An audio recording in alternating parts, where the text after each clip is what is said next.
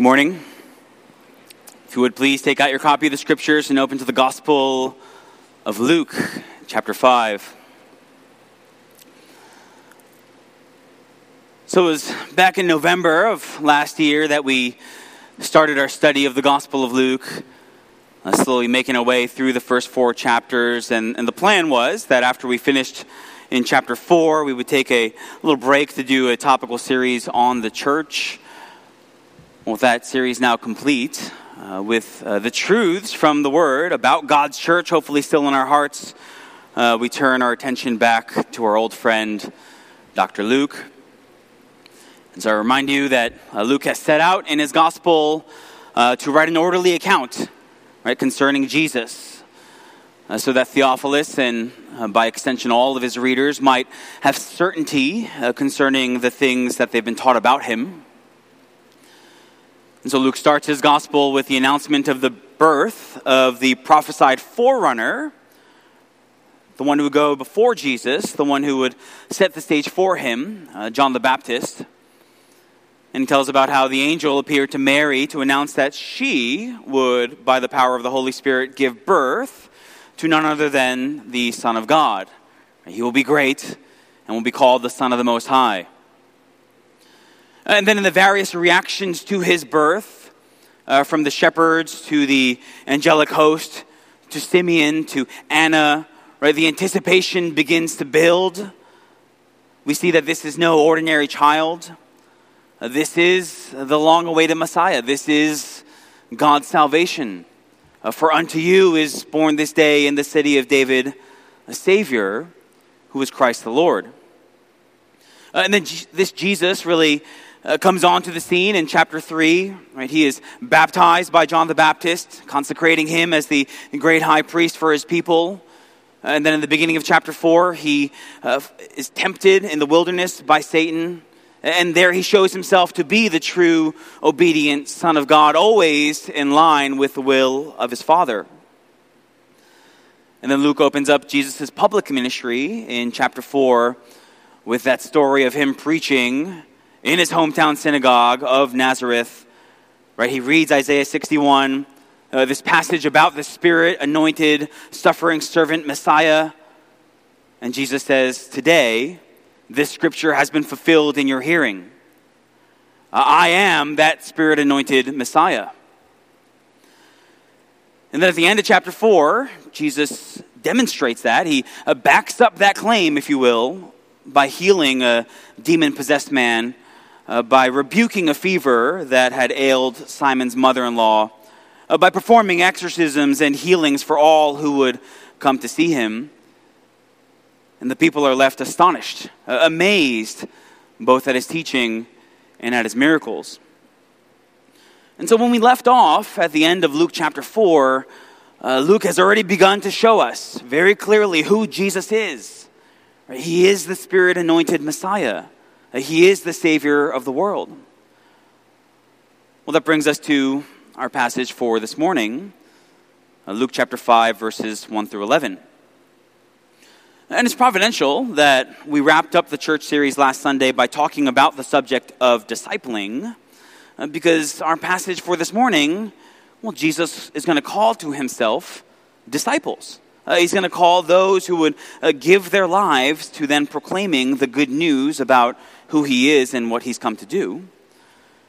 And so let's start by just reading the passage. I want you to look along in your own copies of the scripture, uh, Luke chapter 5, verses 1 through 11.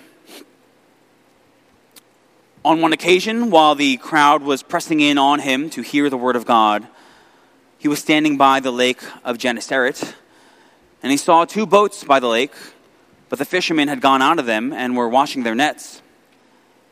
Getting into one of the boats, which was Simon's, he asked him to put out a little from the land, and he sat down and taught the people from the boat. And when he had finished speaking, he said to Simon, Put out into the deep and let out your nets for a catch. And Simon answered, Master, we toiled all night and took nothing. But at your word, I will let down the nets. And when they had done this, they enclosed a large number of fish, and their nets were breaking. They signaled to their partners in the other boat to come and help them, and they came and filled both the boats so that they began to sink. But when Simon Peter saw it, he fell down at Jesus' knees, saying, Depart from me, for I am a sinful man, O Lord. For he and all who were with him were astonished at the catch of fish that they had taken, and also were James and John, sons of Zebedee, who were partners with Simon. And Jesus said to Simon, Do not be afraid. From now on, you will be catching men. And when they had brought their boats to land, they left everything and followed him. Our Father in heaven, we pray that as we look into this passage, that you would give us eyes to see the beauty, the holiness, the mercy, and the grace of your Son, Jesus Christ. We ask, Lord, for each and every soul in this room that whether we've read this story dozens of times or this is our first encounter with this text, that this word would speak to our hearts. We ask for those in this room who do not know you that today they would see the reality of your holiness and their sinfulness and the sole remedy that is Jesus Christ. We ask for those in this room who do know you, we ask that we would by the power of the Holy Spirit, be changed by your word, that we might leave this room with a greater love for Jesus, a greater desire to obey him and follow him than when we came in. We ask all this in Jesus' name for your glory. Amen. So let's work our way through this narrative. Uh, we're going to use a, a five point outline to guide us and your five points are all brought to you by the letter C. We're going to look at the crowds, the catch, the crisis, the comfort, and the call. So we've got the crowds, the catch, the crisis, the comfort, and the call. Let's start by looking at point number one, which is the crowds.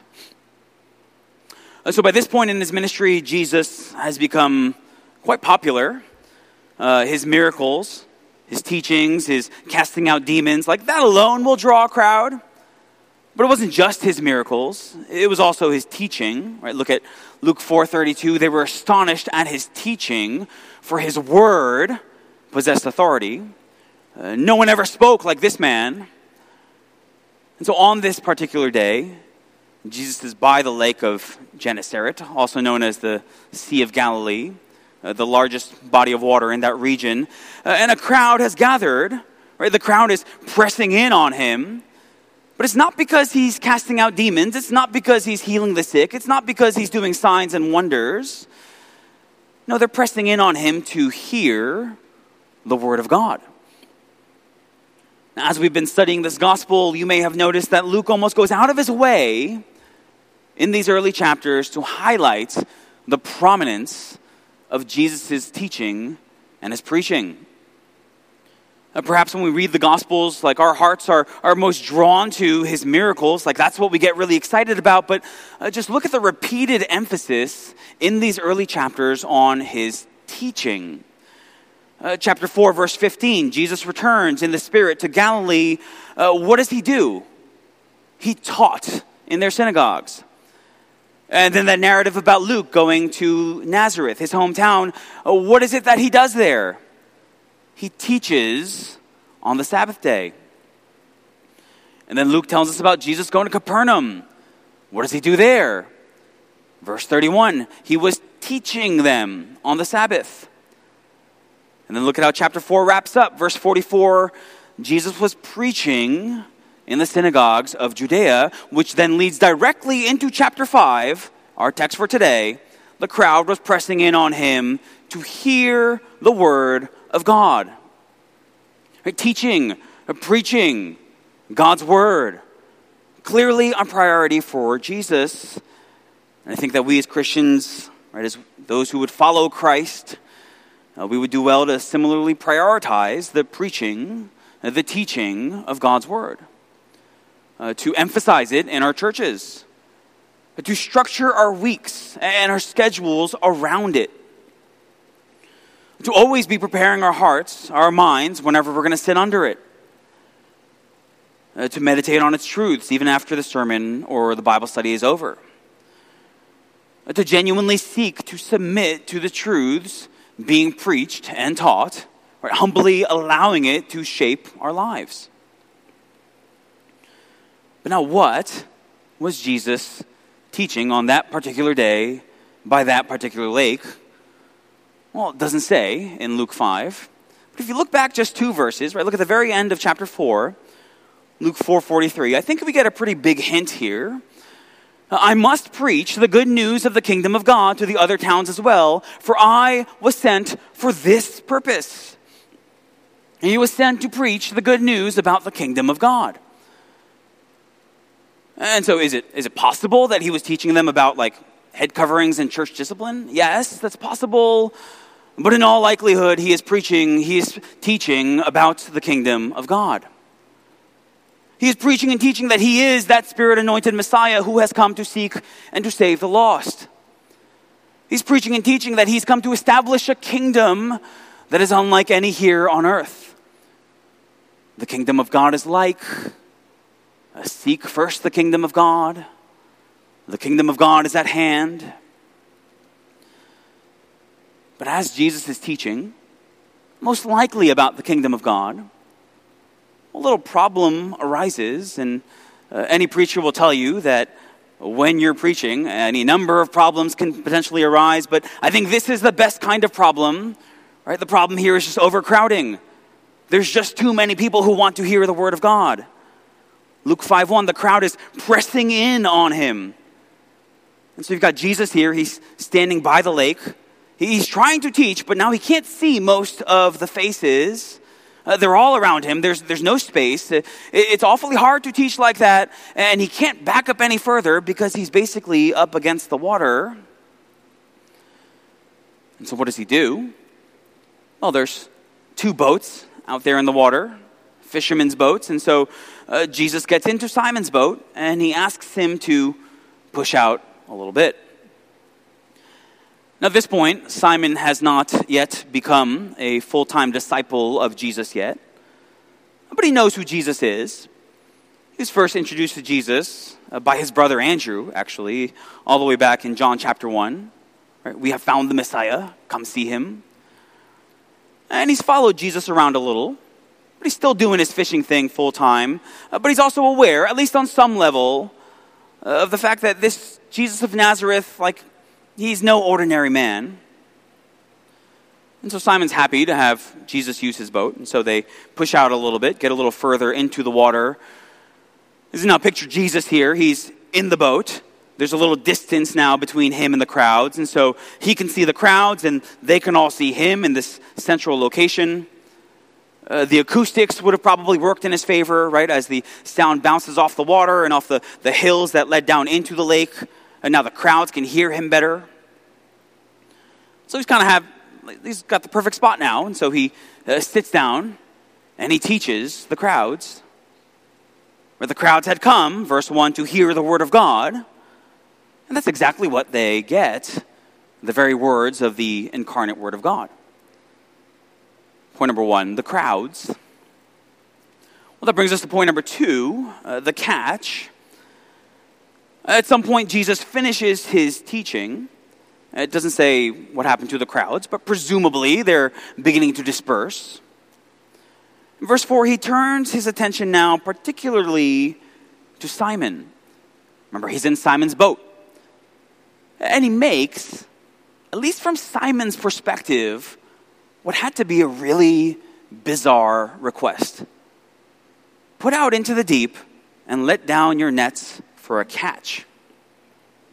So, why is this such a bizarre request? Well, uh, there's several reasons. One, Jesus is not a fisherman. Simon is a fisherman. And it's not like, like this is his hobby, like this is how he enjoys spending Saturday mornings, right, out on the lake with the guys. Right? This is his livelihood. It's probably something that his own father did. It's probably something that he's been doing his entire life up to this point since he was a young boy. Simon is a fisherman. Jesus is a carpenter's son. And he's a teacher. Uh, sure, he's a teacher not like any other, but Jesus is not a fisherman. And so, why is this non fisherman teaching me, a lifelong fisherman, how to catch fish?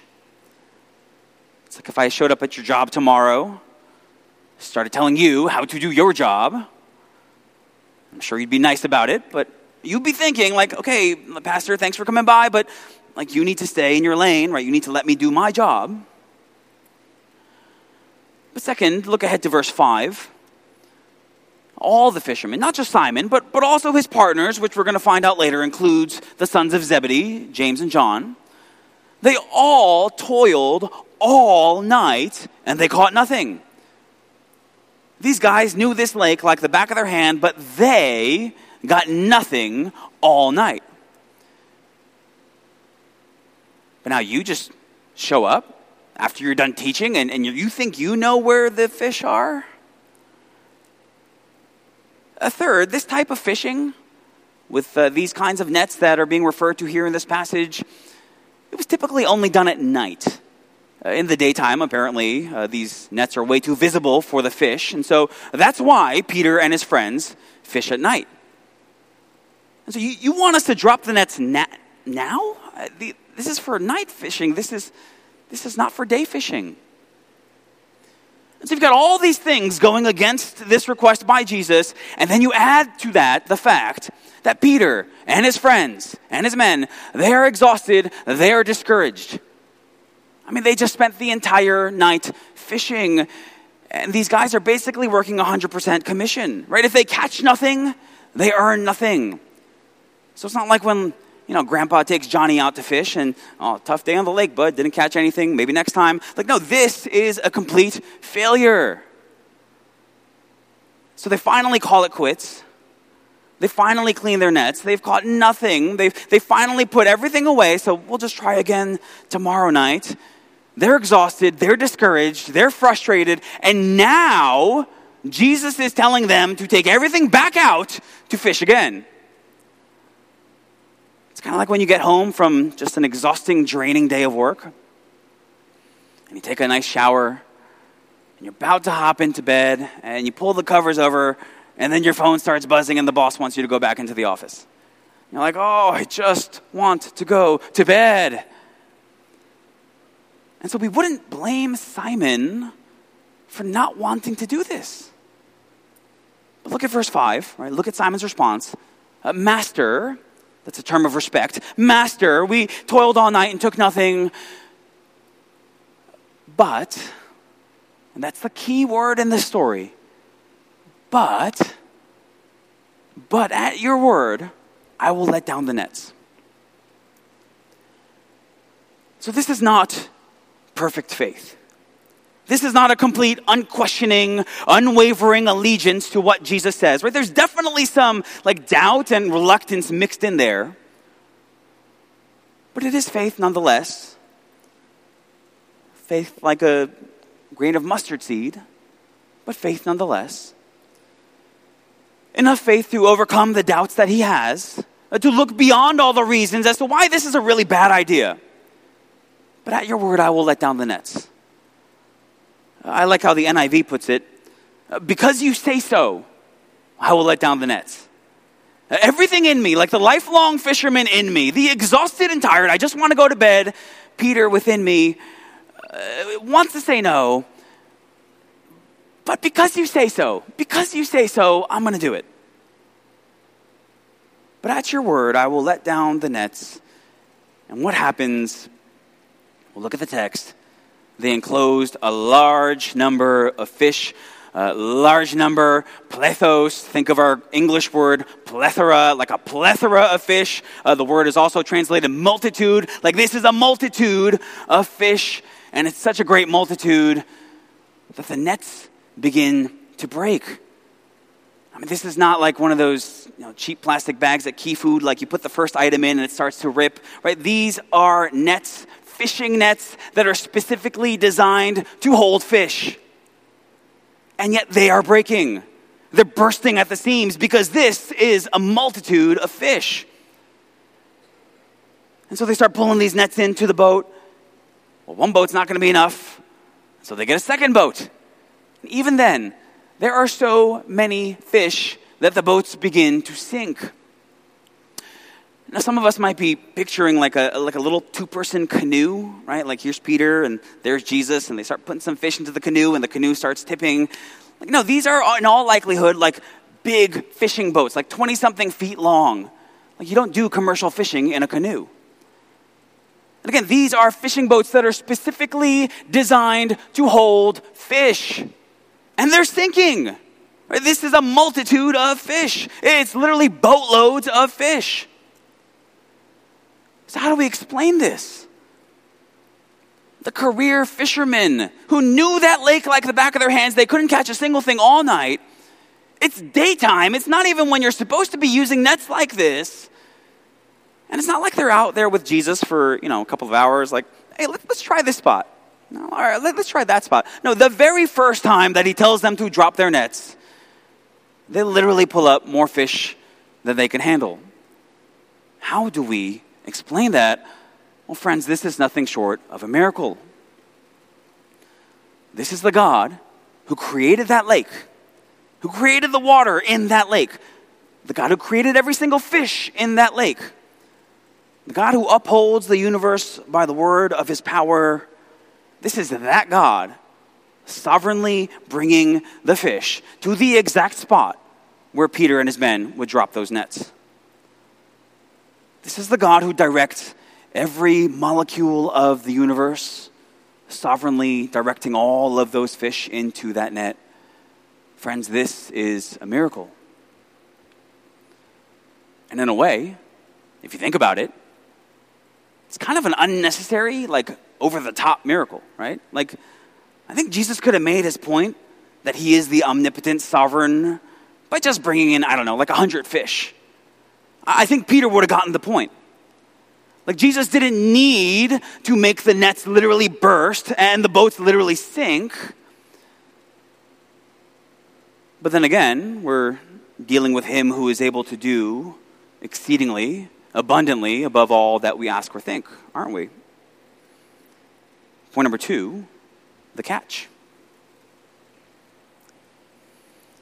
So the fishermen fish all night, catch nothing. They're exhausted. They're ready to go home. Here comes Jesus. He tells them to fish one more time. Peter obeys, perhaps reluctantly, not really believing that Jesus knew what he was doing. But if you say so. And now he's got more fish than he knows what to do with. So, how is Peter then going to react? Well, this is amazing. Uh, Jesus, you just made up for a complete wash of a night just like that. This is awesome. And wait a minute, hold on. I think we got something here. I got the boats, I got the nets, got the whole like control the fish thing. We can go half seas on this thing, we'll be really rich. Not at all. Uh, the economics, the business, uh, the revenues, that's not on Peter's mind at all. I mean, even the fish, right? the boatloads of fish. Peter seems to forget about the fish also. Like all he can think about right now is what the fish tell him about Jesus. And it drives him to this crisis. Point number three the crisis. Look at verse 8. When Simon Peter saw it, he fell down at Jesus' knees, saying, Depart from me, for I am a sinful man, O Lord. I'm a sinful man. You say, well, that comes out of nowhere. Jesus hasn't said anything about sin or righteousness or God's law or holiness or anything like that. Like if the conversation was, well, you know, Peter, you've been cherishing idols in your heart? Have you been covetous of Zebedee's fishing business? Have you been loving your wife well this week? And Jesus is peppering him with questions like that. In that case, we might expect Peter to say, Oh, depart from me, for I am a sinful man. But here, the only thing Jesus says is put out into the deep and let down your nets for a catch. What's that got to do with sin? Nothing. Well, nothing directly. Verse 8 when Simon Peter saw it, when he saw the miraculous haul of fish, well, they quickly did some mental math. He quickly realized who it was that was standing before him. Oh, this is no mere teacher. This is no mere rabbi. This is God incarnate. And notice how the title with which he addresses Jesus, it goes from master in verse 5 to now Lord in verse 8. Lord, uh, kurios, the word used in the Greek Old Testament for the name of God. Uh, kurios, a, a word that has been used 33 times so far in this Gospel of Luke, and each of those 33 times refers not to a human being, but to deity. Kurios, Lord. You know, the one the angels told us about on that first Christmas. Unto you is born this day in the city of David a Savior who is Christ the Lord. That's who's standing before him. None other than God Himself, right? God incarnate, God in the flesh, the God of the universe, the God who rules the seas, the God who made the fish, the God who could, by the word of His power, draw every single bass and trout and sunfish in that lake right into Peter's net. That's who's standing before Him.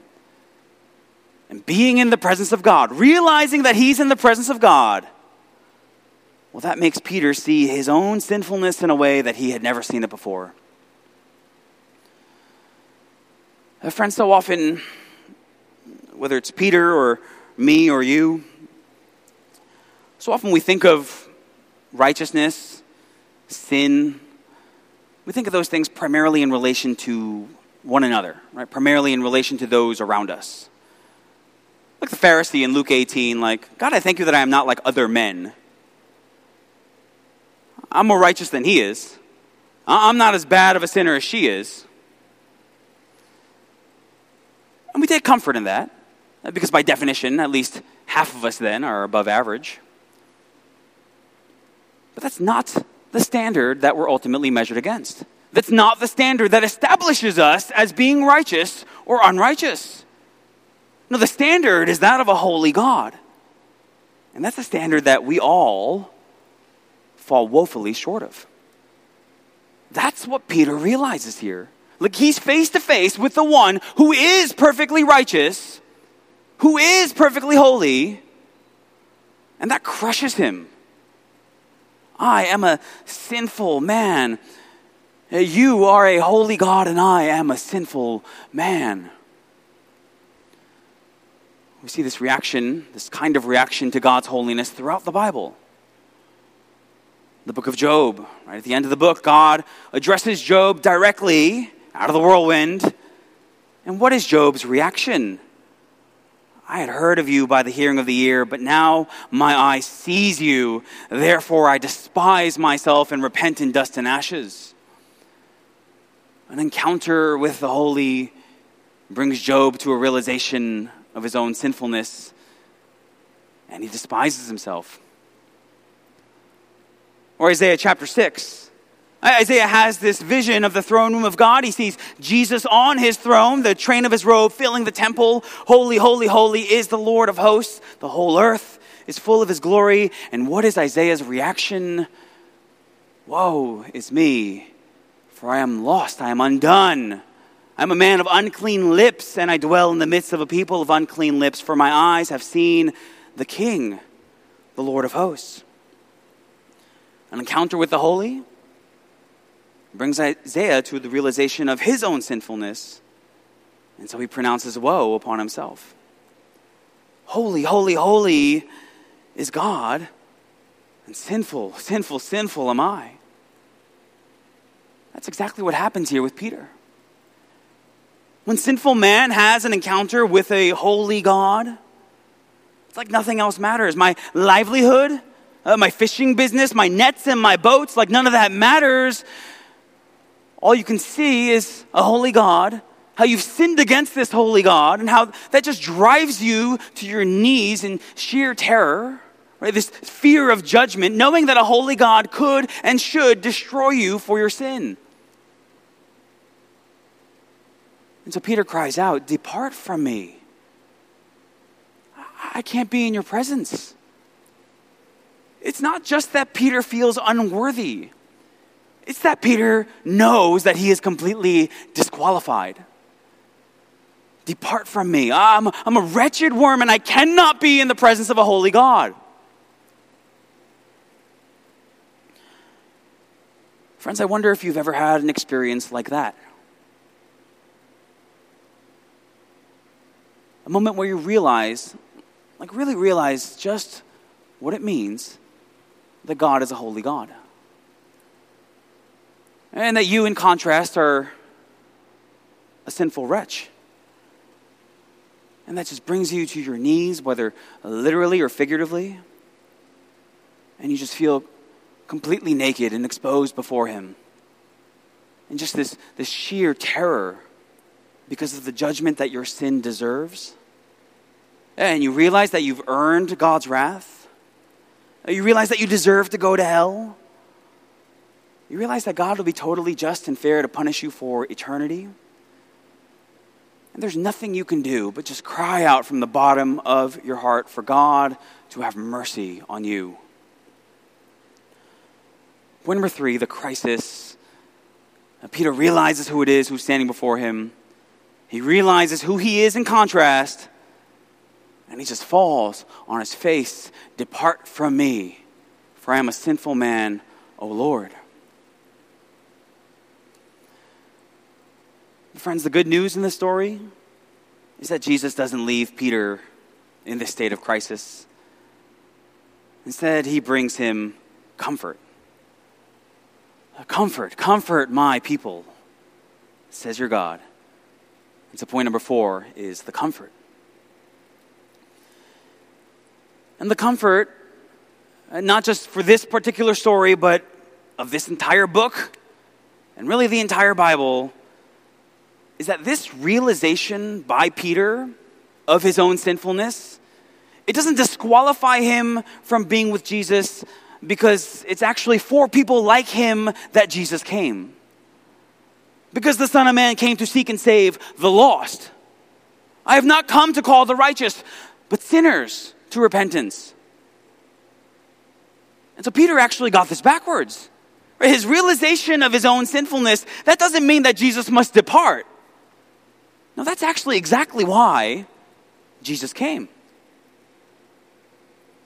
Verse 10, Jesus, oh, the gracious Savior, the, the gentle and lowly in heart, a bruised reed he, he will not break, a, a, a smoldering wick he will not quench.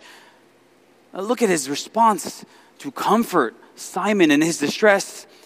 Do not be afraid. Or how the old King James would put it, fear not. Fear not.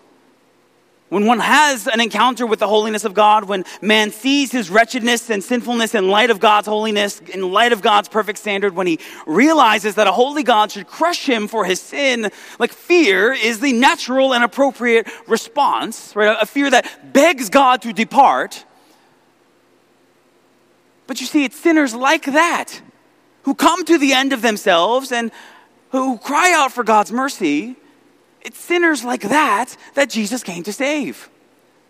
It's sinners who truly mourn over their sinfulness who are in turn blessed. Indeed, blessed are those who mourn, for they shall be comforted. Because it's sinners like that for whom Jesus would go to the cross.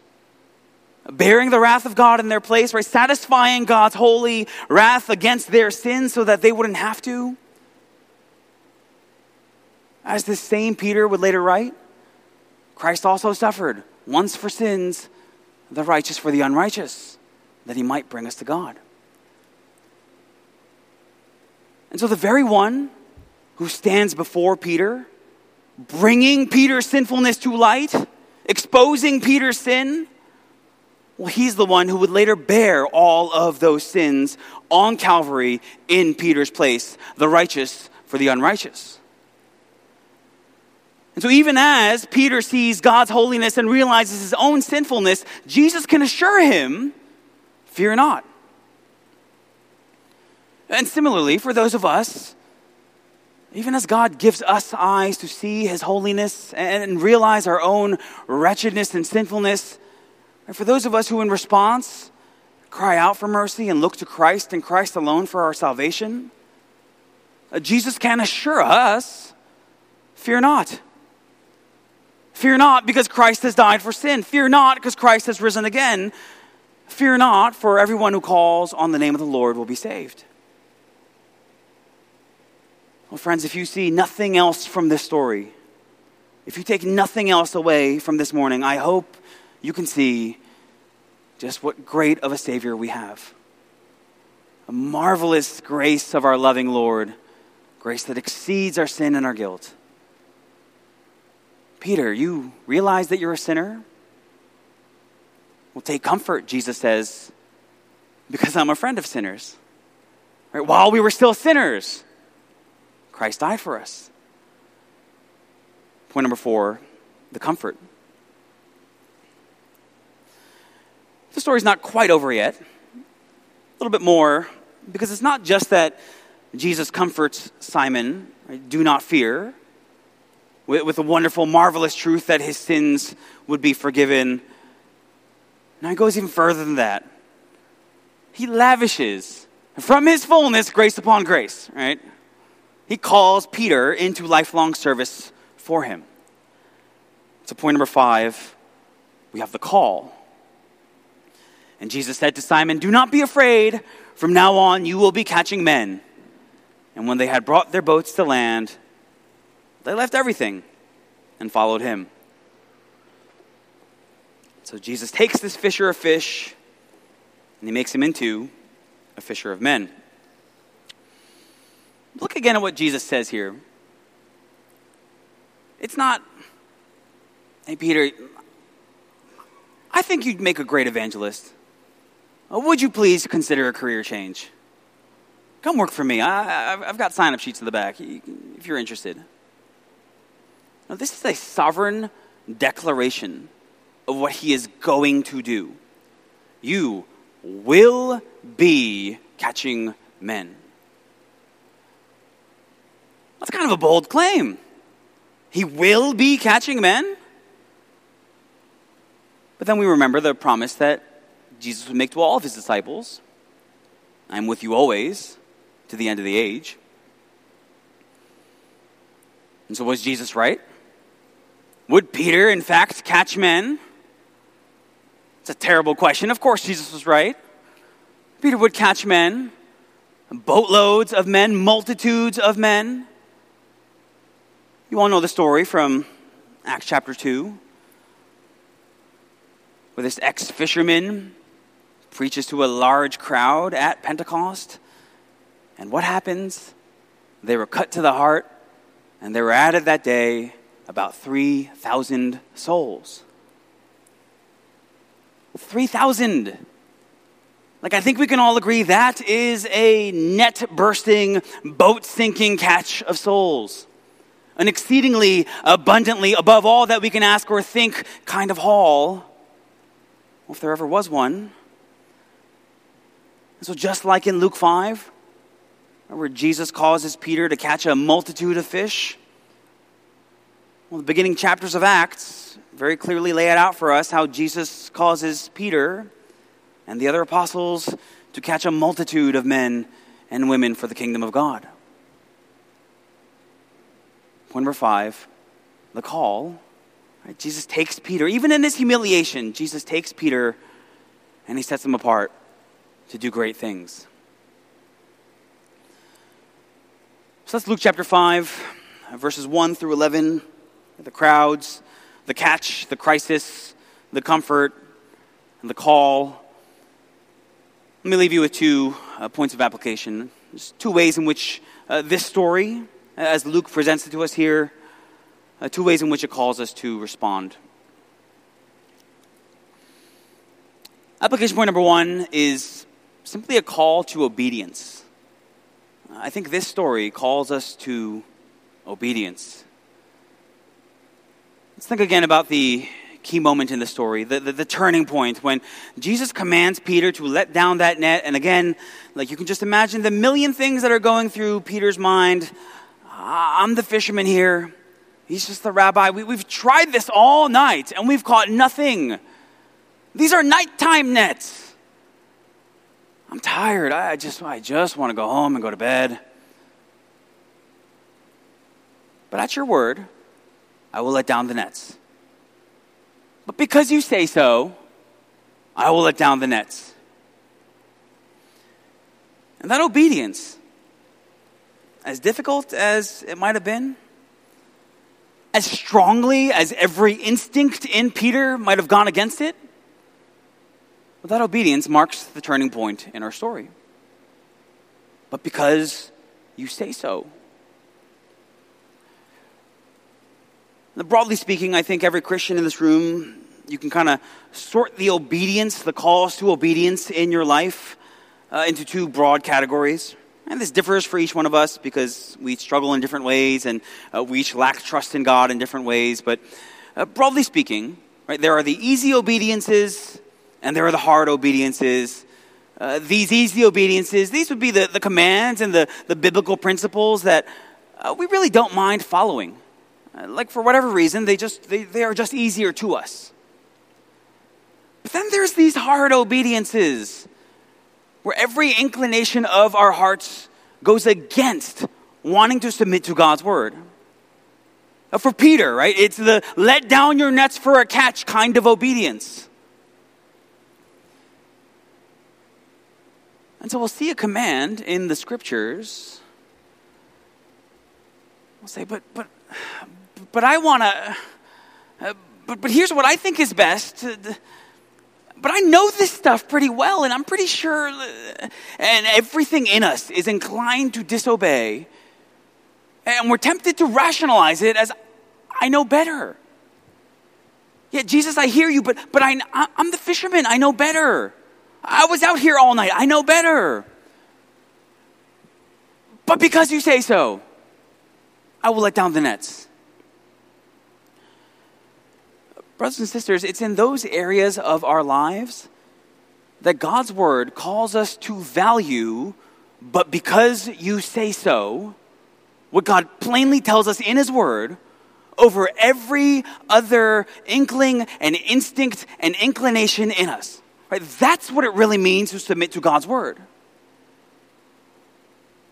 Oh, but I'm so tired and it's been such a long day and I, I, I don't want to lead family worship.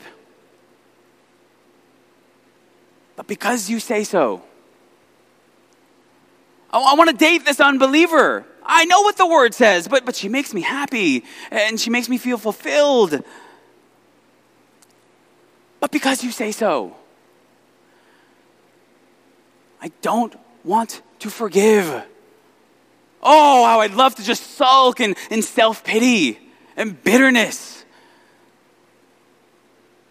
But because you say so, I don't want to put in the effort to love my spouse. I know how it's going to turn out anyway. It's been like this for years and years. But because you say so, Right? This story calls us to an obedience that maybe some of us aren't really comfortable with. Right? Where we truly put God's word above everything else, above every inclination of our hearts. Where because you say so really does matter more to us than anything else. Application point number one is a call to obedience. Specifically, it's a call to difficult obedience. Application point number two is to see Christ as worthy. See Christ as worthy, right? Recall how the story ends. Peter, James, John with him, uh, they leave everything. They leave their fish, they leave their business, they, they leave their families, they leave everything to follow Jesus, to become fishers of men, to become disciples, to become apostles, to become the very foundation upon which the church will be built. Uh, from now on, you will be catching men. And so from then on, right, their lives were never the same. Now, I realize that not everyone is called to full time ministry. Now, if the Lord has used this passage to put that on your heart, right, to serve Him with your life in that way, whether that's going into the ministry or maybe doing overseas missions or something like that. Well, praise God, right? That's wonderful. But For most of you, just because you don't feel called into full time ministry, well, you're not quite off the hook because Jesus calls all of his disciples to a complete devotion to him. And maybe this is where a lot of us get it backwards. Because there's this temptation to think, well, here's my life, right? Here's my job, and here's my family, and here's my friends, and here's my home. Now, how does Jesus fit into all that? How can following Jesus make those things better for me? Well, in that case, those things are what you value most. And Jesus is only valuable to you to the extent that he makes those things which we truly value even better. How can Jesus make my family life better? How can Jesus make my work life better? But this story shows us that that kind of thinking is entirely backwards. Because it's Jesus who is ultimately worthy. It's Jesus who is the pearl of great price. It's Jesus who is so valuable that Peter and his friends give up everything to follow him. See, we have left everything and followed you. This story is a call to see Christ as worthy. Uh, for each of us who professes his name, to see him as preeminent in our lives to value Him as most valuable, as worthy above all else, and then see how everything else in our lives, our job, our family, our friends, our home, all of that stuff fits in around Jesus. So that Jesus stops becoming the, the genie that serves all of these other things. And instead, we rightly see all of these other things as existing in our lives to serve Jesus. Because it's only when we see our work as serving Jesus instead of Jesus as serving our work that we could do something as radical as Peter does here, right? Leave his job, leave his nets, leave his fish, and serve Jesus full time. And it's only when we see our lives as serving Jesus, instead of Jesus serving our lives, that we could do something as radical as Peter and ultimately give our life for the sake of Christ. And again, I'm not saying that God has called you to some specific sacrifice for Him. I, I don't know that. Maybe He has, maybe He hasn't. Uh, the Holy Spirit will reveal that to you, one way or the other. But what I am saying is that unless we see Christ as worthy, unless we see Him as the hidden treasure in the field worth selling everything for, we'll never be willing or able to make that sacrifice when God does call us to it. Application point number two see Christ as worthy. Father, we thank you for this glorious story in which we see the holiness, the majesty of your Son, our sinfulness in contrast and yet your grace and mercy extended to sinners, for indeed you have come to seek and save the lost. Father, we pray that your people would rejoice in that grace. Lord, that we would pursue obedience from the heart. Indeed, your commandments are not burdensome, but are a joy. Father, help us to see that. And Father, help us to see Christ as being the one who is worthy above all, the pearl of great price, the one whom for whom we should be willing to give up everything. Father, we love you, and we ask this in Jesus' name. Amen.